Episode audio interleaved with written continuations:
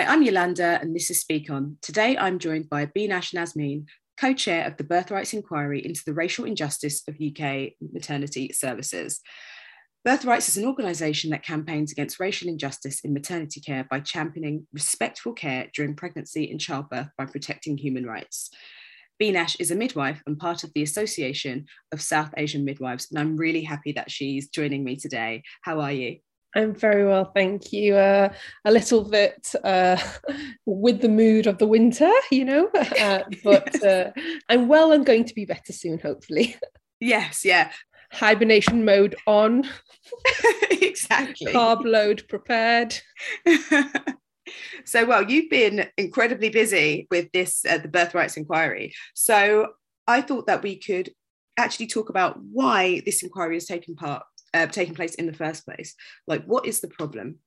Okay, so sadly, the reality is that if you are from Black, Asian, or have mixed ethnic heritage, you are more likely to have poor outcomes for mothers and babies in comparison to their white counterparts the statistics at present from MBRRACE, which is a confidential inquiry that happens regularly. That inquiry informs us uh, around, you know, what what is causing death, you know, what's causing death for mothers, what's causing death for babies.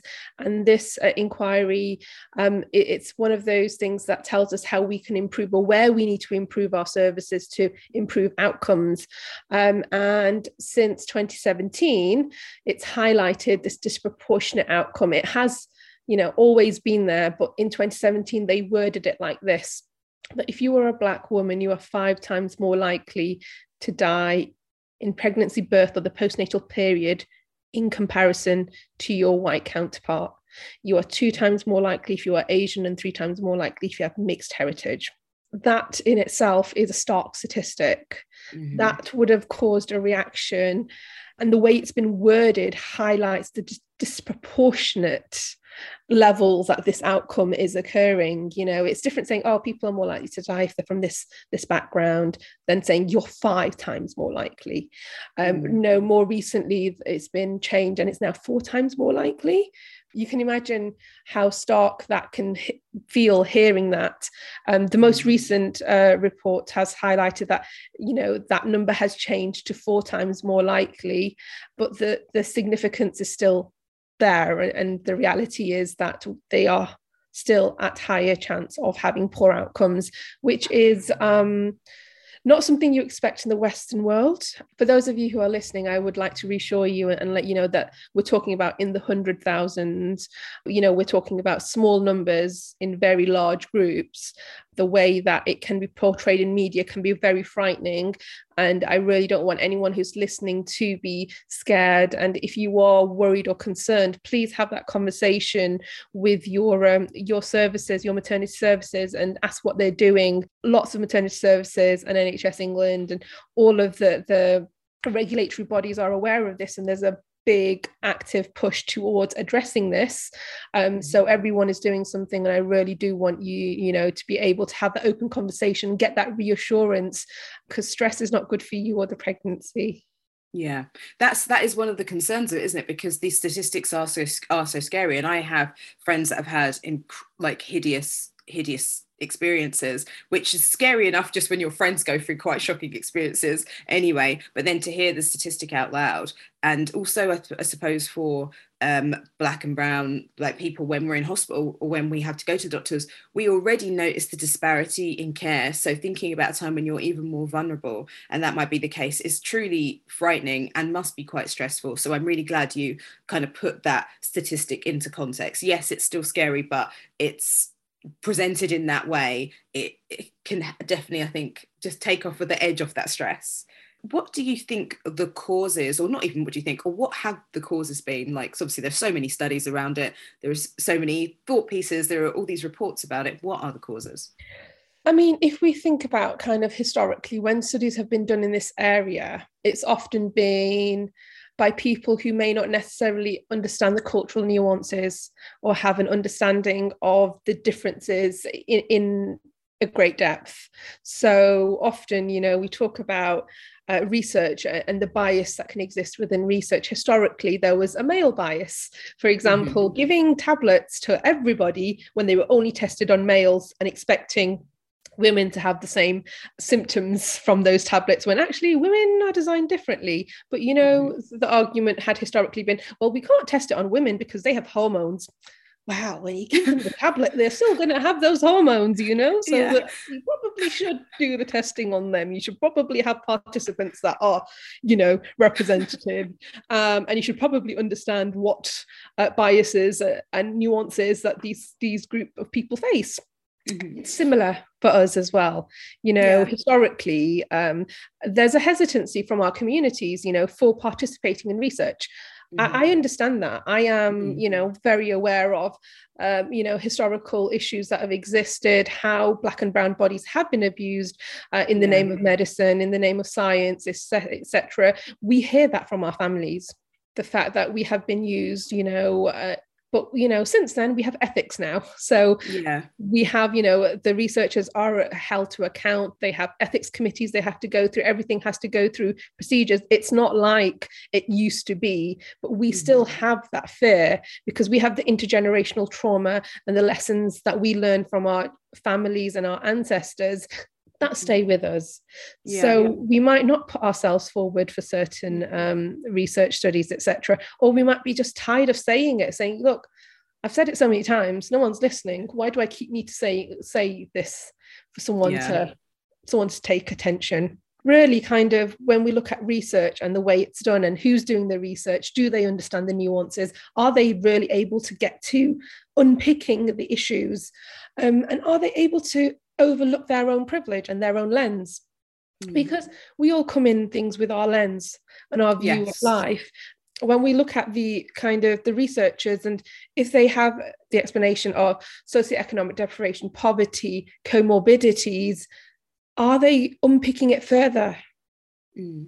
are we having that understanding of well okay this is an area this is a postcode area this is a community whatever this is where we have high levels of poverty. But what's the difference between the person who's white in this area and male, mm. between someone who's black, Asian, or from a different ethnic heritage? What are the comparatives there? Mm-hmm. And again, for the females. So we're potentially not digging into it deeper. Uh, the ability to get a job or the ability mm-hmm. to get a job of a senior level there's research out there that came out in 2019, I believe, where they looked at the number of times you had to apply for a job um, and based upon your name, who was likely to be shortlisted. If you had a Black African or a Asian Pakistani sounding name, you had to apply. Um, I think on average it was eight times more to just be shortlisted for an interview in comparison to your white counterpart. Mm-hmm. So when we have issues like this, then of course there's going to be poverty in those communities because people aren't getting the jobs. And sadly, you know, the reality is that cycle keeps continuing. We've gone off health here completely. We've gone. Well, no, but then the thing is though, but all of but all of this is is absolutely important and it's vital because people ignoring intersectionality and like you're saying not digging and drilling down into things does make a huge difference when it comes to you know systematic behaviors. And absolutely all of it is completely relevant because it all plays a part. And even the really good example of university at my own uni we had this problem where the we had our, our work was marked differently and we were given different marks compared to other people. We even tested it once by handing in the same bit of work several times and then it was we were given different grades on it every time because we were like we just want to see why this is being marked differently. So yeah so all of these things absolutely play a part. And like you were saying they can be it's implicit bias isn't it? It's subconscious. People don't always know they're doing it. Exactly. And I think that's the, the issue here, because if you really got to sit down and think about it, so, okay, we are talking about people who are predisposed to more medical conditions anyway. Mm-hmm. Okay. Add the fact that there is poverty in that group of people. Now let's look at the diet that that group of people have to have because of poverty. It's cheaper mm-hmm. to buy more carby foods. It's cheaper to buy certain types of food because it's just the way well, I won't go into that. So it's just yeah. the way society works right now. So yes. let's, uh, you know, if, if you unpick that, then of course mm-hmm. their comorbidities are going to come into play. But why is it that this group of people in this Western world are affected in this way, but actually in their country of origin, their outcomes are better? Yes, yes. And that's something that people fail to really grasp as well. Because we are so looking at it from a Eurocentric lens, because obviously this is the way we live and this is the way we do things and it has to be correct. When we start to get uncomfortable, mm-hmm. we go into mm-hmm. defense, we go into that fight, fly, or freeze approach. Actually, what needs to happen in that place is need to ask yourself, why has that come up? Mm-hmm. Because in that space, that is a trigger for you. Something has happened inside you that's made you feel uncomfortable. And instead of listening to understand, you were listening to respond and defend mm-hmm. yourself. Mm-hmm. I see this a lot within healthcare. I hear the the argument that, oh, I, I don't, I don't, you know, I don't see why, because I treat everybody the same. I treat everybody equally.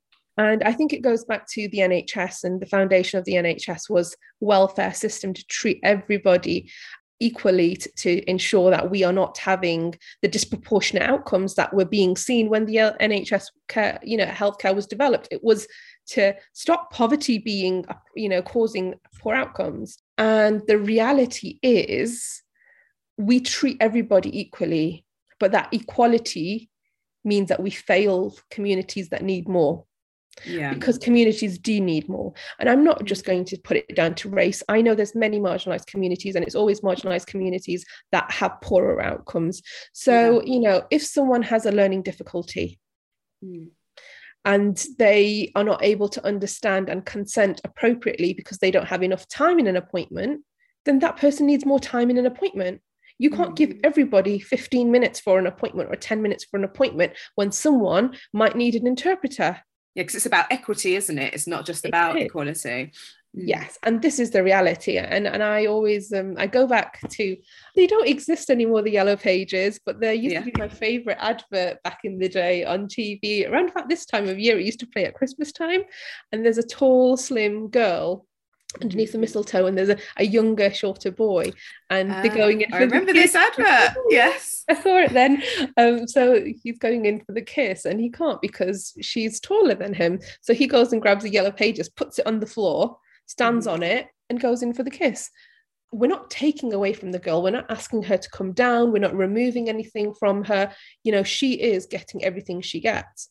Mm-hmm. but he's got given been given an extra elevation just to get mm-hmm. the same outcome that yeah. is equity.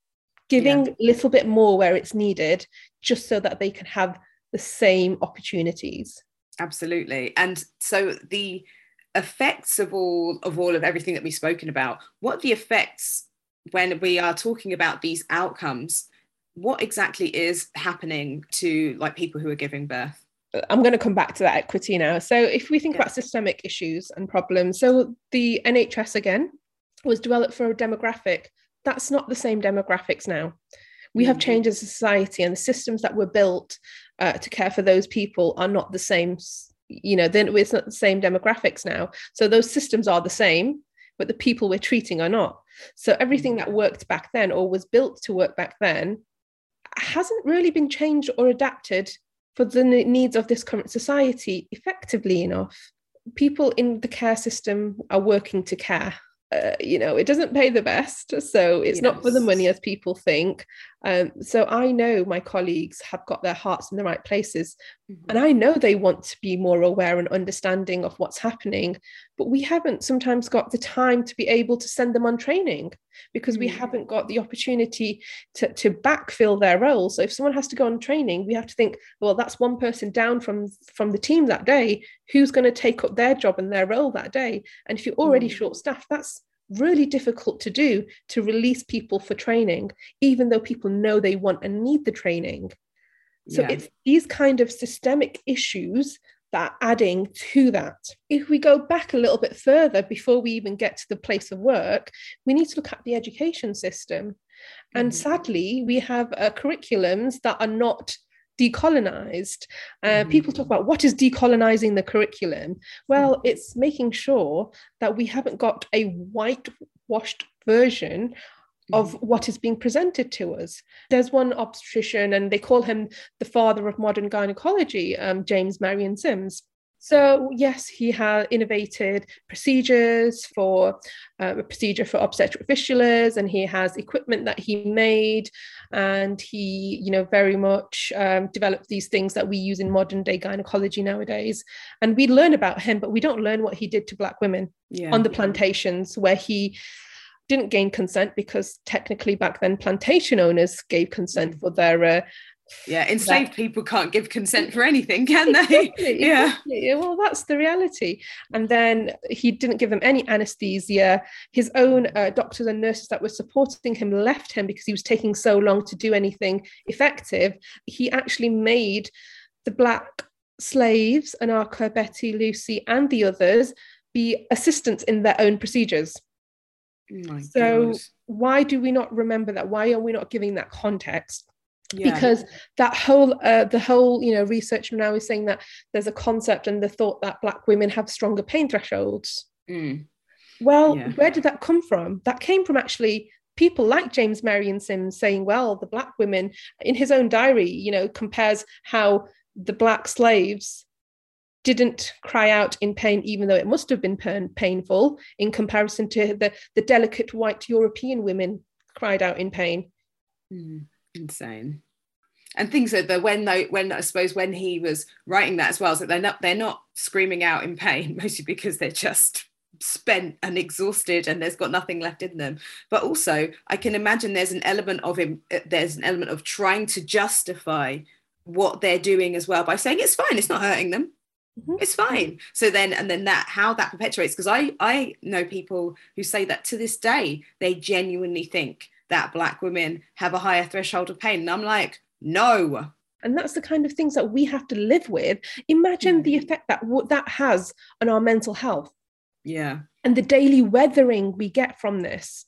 Mm. And we know weathering can affect your it affects your hormones, it affects your health, and mental health if, if it goes unaddressed which it often does in our communities because people mm, don't recognize absolutely. it adequately in an early manner then yeah. it, it can become psychosomatic symptoms so you get physical you get physical symptoms of your mental health you're getting yeah. headaches you're mm-hmm. getting indigestion you're getting abdominal pain all of these things and unaddressed mental health means longer years of ill health in your life, which yeah. means you're likely to die earlier.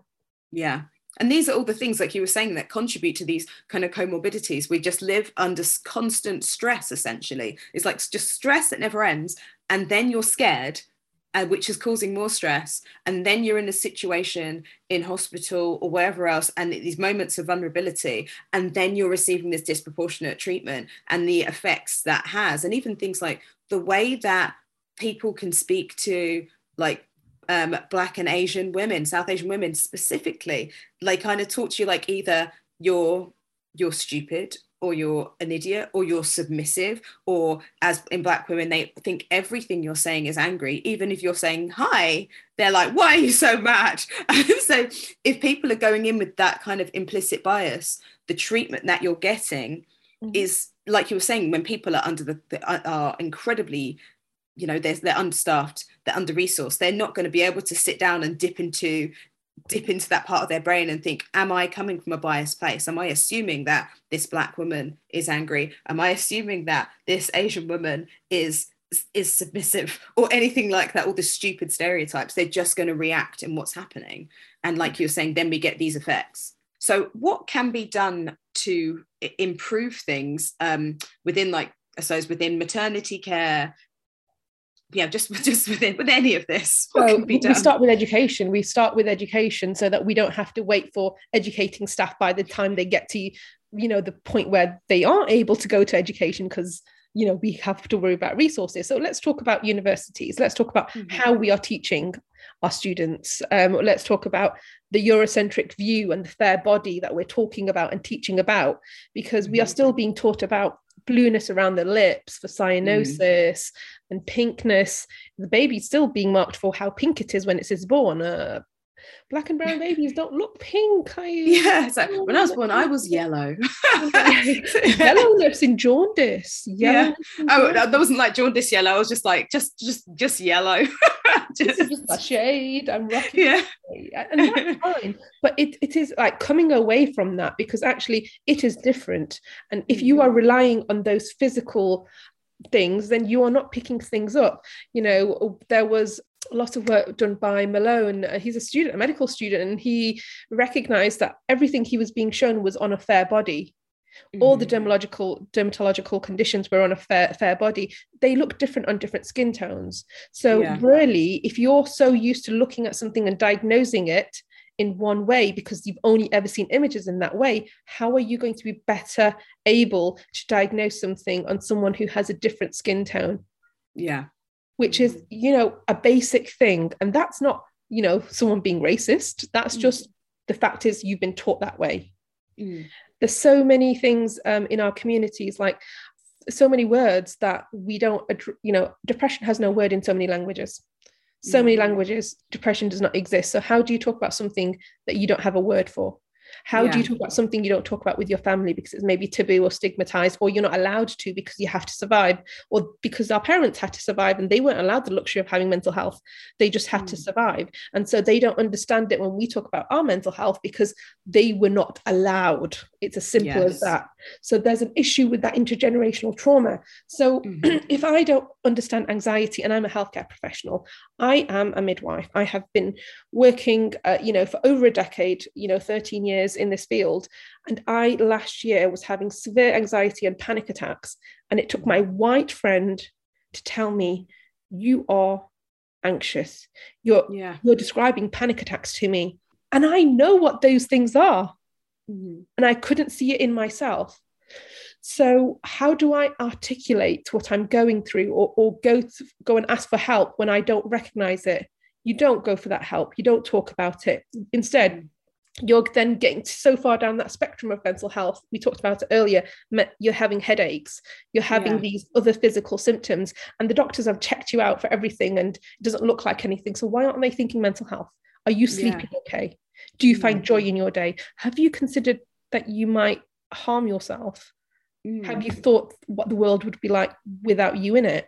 Have you considered yeah. these thoughts? Have they come into your head? Because they come across more than the are you feeling down? Are you feeling low? Well, mm. that's my life.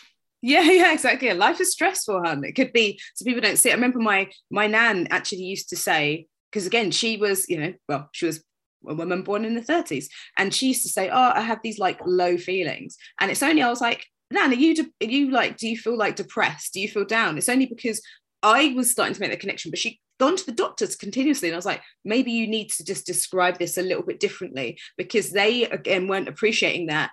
Just someone of an older generation wouldn't necessarily have the right language for that either. Yeah. Mm. And this is it. So, really, starting with our education, looking at it, educating our staff better. And actually, when we do talk about things that are, you know, different, not putting it in the negative connotation. For mm-hmm. example, consanguinity and the negative, you know, the negative concept of marrying your cousin. In Switzerland, I recently learned that actually it's common to marry your cousin, and actually, it's not offensive to ask someone if you've married your cousin in in Sweden because people do do it. So why is it when Sweden does it, we don't think anything's wrong with it, but then when other p- communities do it, it's negative? And female genital mutilation, first of all, who came up with that term? Mm. It's not female genital mutilation. It's not that. For, for the term that we're talking about people from those communities that we're talking about that specifically mm-hmm. is either cutting or circumcision you know? Those are the kind of things that they would call it. So really if you're asking about that how are they going to understand what you're asking about or how do they identify with it? And why are yeah. we making it so negative when we ask that question when actually it's something that's very normal in their community and now we're turning a negative slant on it? That means they're going to be worried about us and the way we're going to treat them and then safeguarding comes involved and we know the issues that come with safeguarding people really worried about having their children removed because black and mm. brown children are more in the, the care system than most other children. So, really, why is that? But anyway, going back to that. So, female genital mutilation, what about the yeah. white people who have it? Because white people don't identify that they have female genital mutilation, but they do because they have clitoral piercings. Yeah. Labioplasties.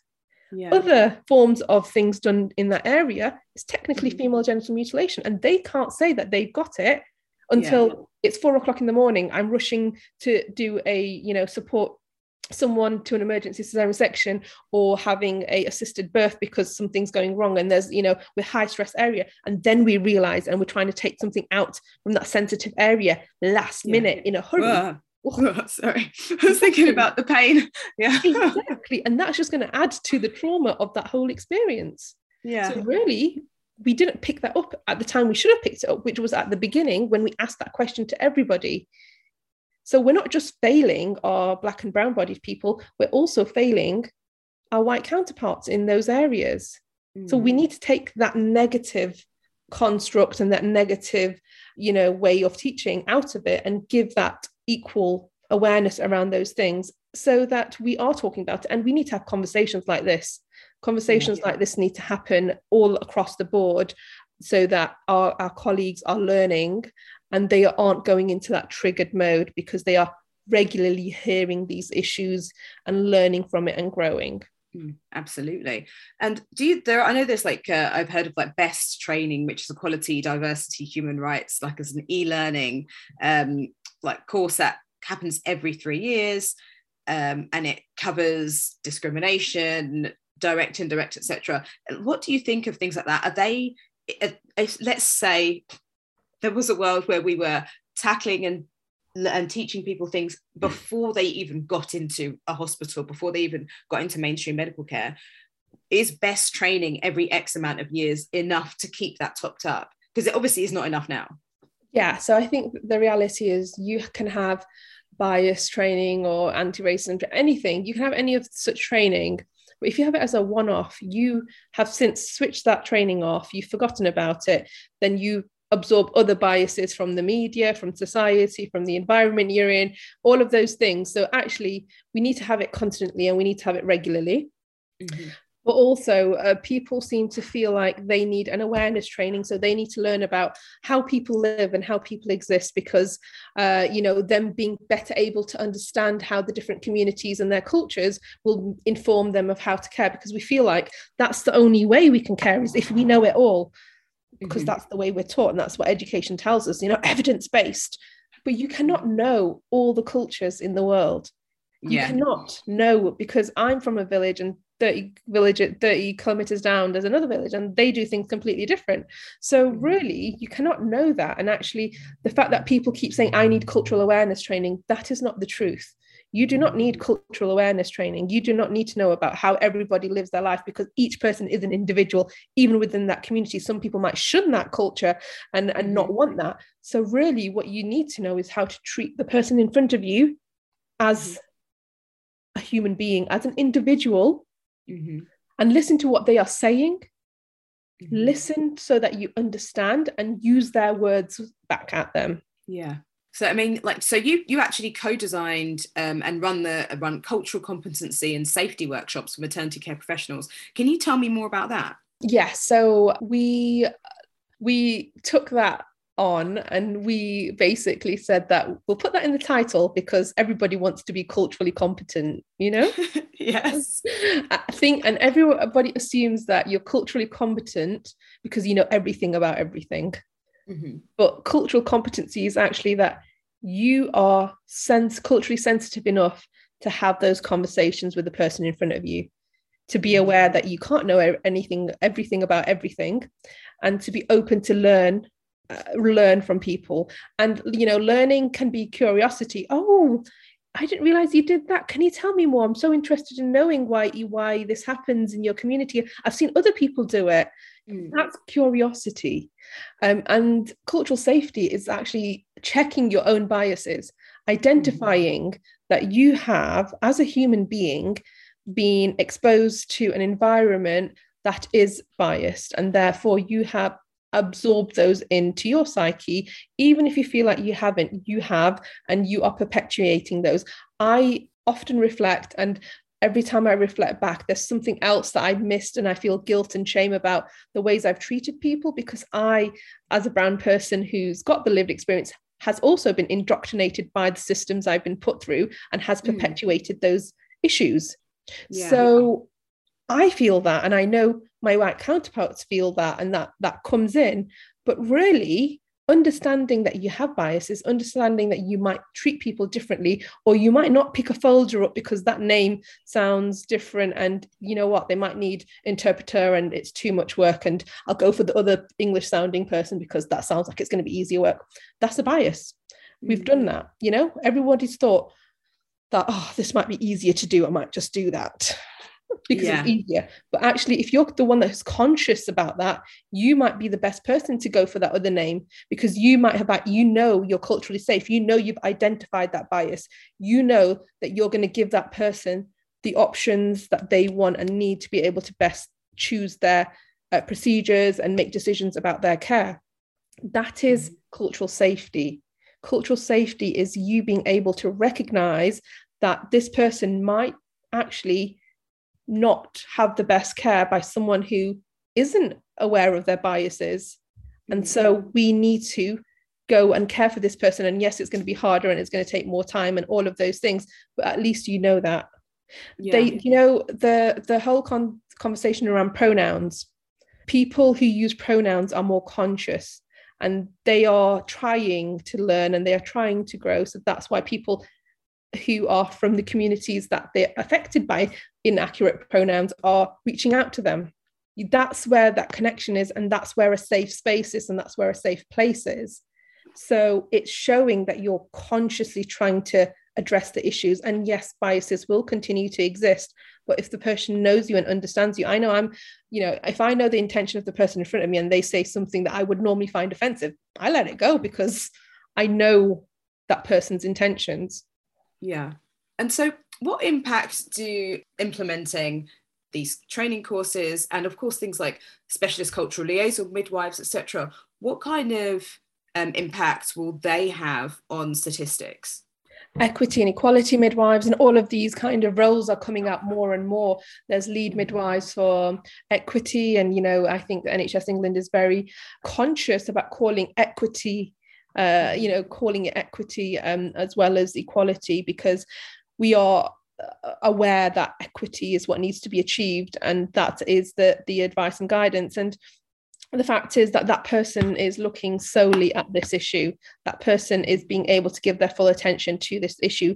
They are able to look at it from a local perspective. They are able to look at the outcomes in that local area and they are able to hold people to account because once there's actual statistics and data specific to your place of work people have to address that Absolutely. and have to work towards improving it. Yeah. And so there are like different people there are organizations uh, there are charities that are trying to solve and eradicate this like heightened risk essentially that um, black and brown people like have when they're giving birth. So birthrights is one of these organizations. What role do they play in this? And can you tell me more about their year-long inquiry that you are co-chairing yeah, absolutely. And Birthrights is a brilliant organization that's about upholding human rights, but is specifically in the birth and perinatal period because people think human rights and suddenly seem to think well women don't have human rights. Um sorry that's another conversation.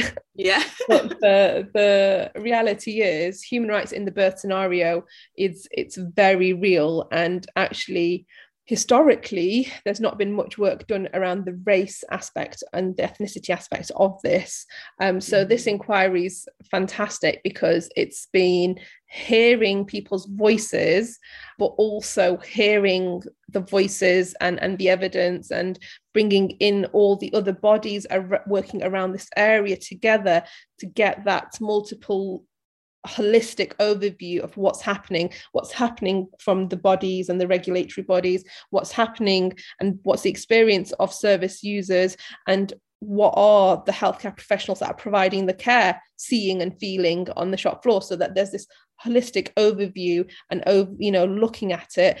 And the reality is um you know it's it's not surprising. It's everything that i know exists and, and I know I've heard that exists, but it's not necessarily what my white counterparts will know because they mm-hmm. don't have that lens, they don't have that overview. So being able to give that um, will hopefully be able to give them that awareness around the issues and that understand why the outcomes are as they are. Uh, we're hoping that by spring we will be launching the final report, but it, it, it very much is really unpicking the issues and looking at it with an overview.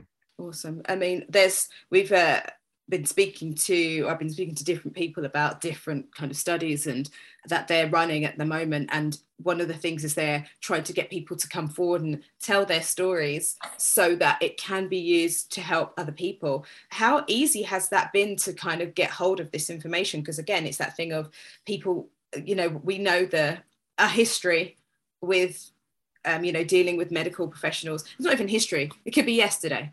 it's like it's not always pleasant, and it can give you, it can make you so suspicious. How easy has it been, or hard has it been to try to kind of engage with people that are affected by this? So I think before we even went into the engagement, as a panel, um, you should look at our panel. Actually, yeah. you should look at it. We have a full, practically every single person in bar one is uh, black or brown or has mixed ethnic heritage on that panel. And uh, um, we have, I think, one white male who actively works in this area. But apart from mm. that, we actually have a majority majority female panel. So we are a representative panel. We are panel members that are working actively in the birth field. We are people who work with our communities and hear their voices on a regular basis. So before we even went into the reaching out to the communities, we were very conscious. And when we do oral evidence or when we do kind of that interactive support, that they are not coming to present to us.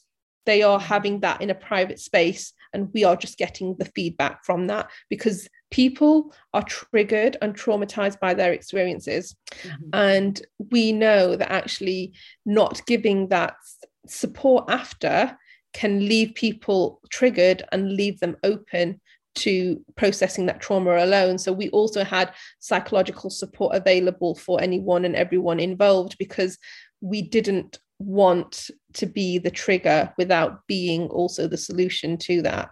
So we went in in it with that overview really and that consciousness and then moving forward we had um we had kind of that respect of we don't you know we don't want um, i have a brilliant friend who works in birth activism uh, mars lord and she calls it you know black trauma porn yeah. which is where you air that experience and that's mm. it it was always a on the back and on the basis of what we are learning we want to give actual recommendations that are solution focused yes. that are you know not the whole oh we need more research in this or we need more data or da da da etc etc which is traditionally how things work out or you know blaming oh comorbidities um, mm. socioeconomic deprivation we we wanted to have a very solution focus um, recommendations that come out of it and we'll be sharing those with any and all participants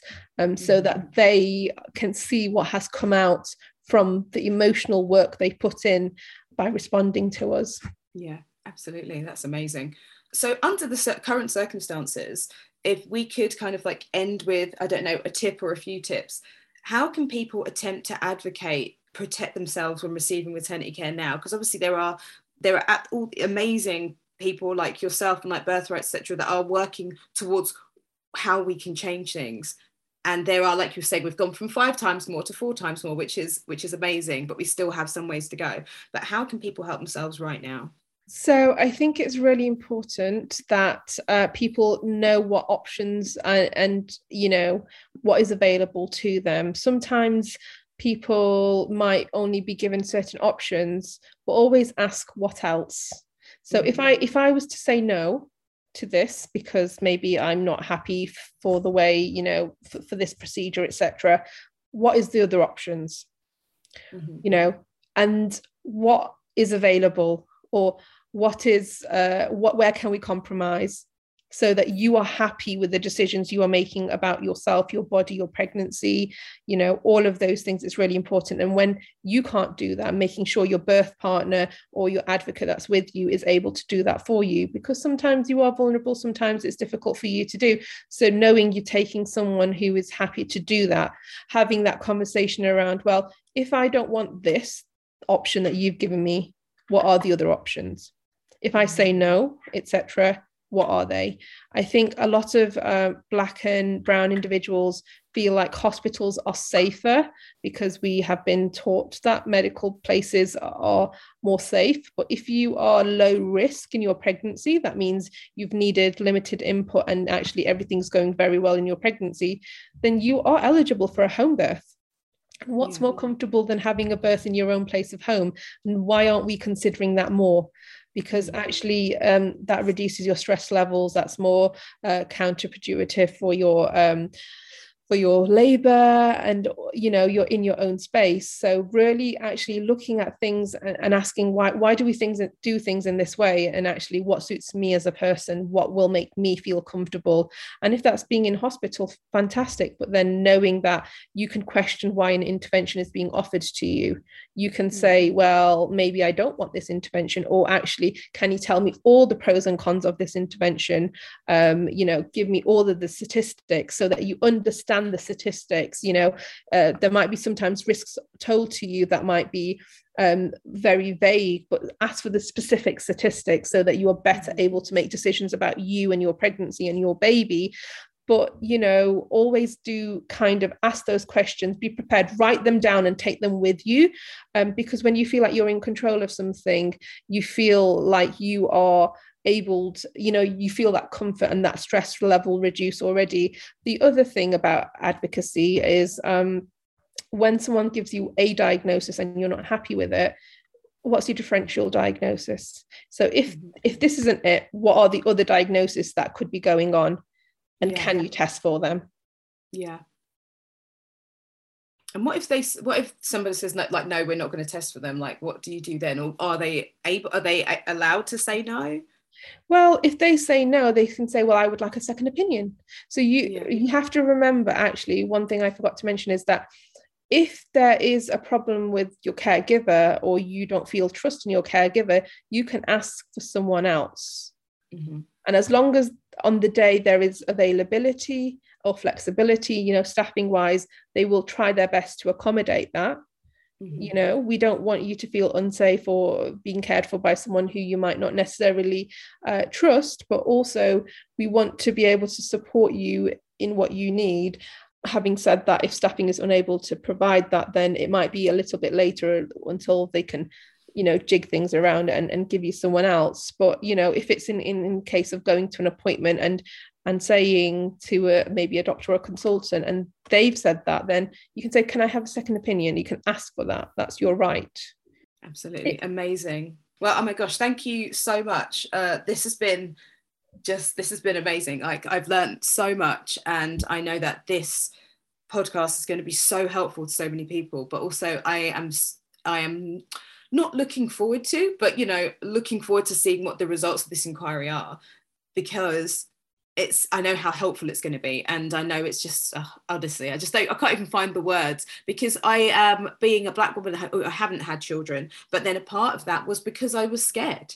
That plays such a huge part into it. It's a genuine fear that I'm like, well, do I want to, how much do I want to have a baby? I don't want to die. So that's like a genuine fear. Like for so many of my friends, we're like, but we know that we've gone to hospital and we haven't had the best care. I don't want to be even more vulnerable and put myself in that position. So it is something that plays on your mind. And again, another really fun stressor of being black and brown.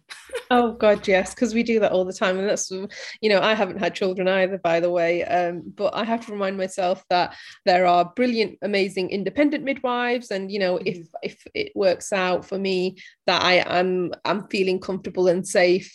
There's always options. People don't realize that there's always options. And just because you know we have the NHS, um, there are also other options out there as well, and people may not necessarily be aware of that. There's doulas that can go with you and be your support and be your advocate if you don't have that birth support, so that you can take someone with you.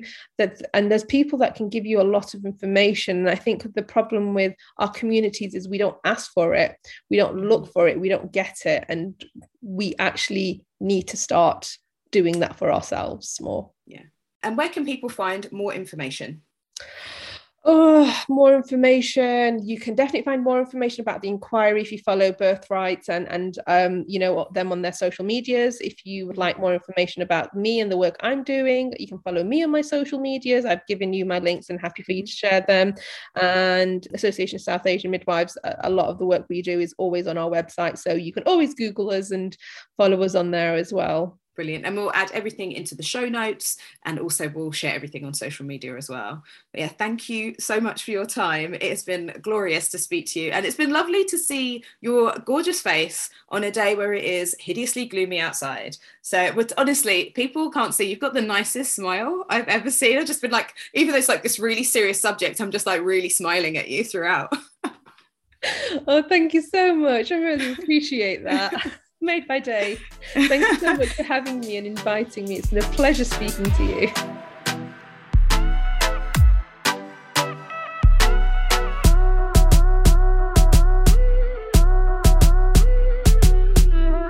Thank you for listening to Speak On. Make sure you like, subscribe, and share with your friends, family, co workers, strangers in the street. To find out more about us, including our upcoming events, head over to Instagram, instagram.com forward slash speakon underscore. Bye!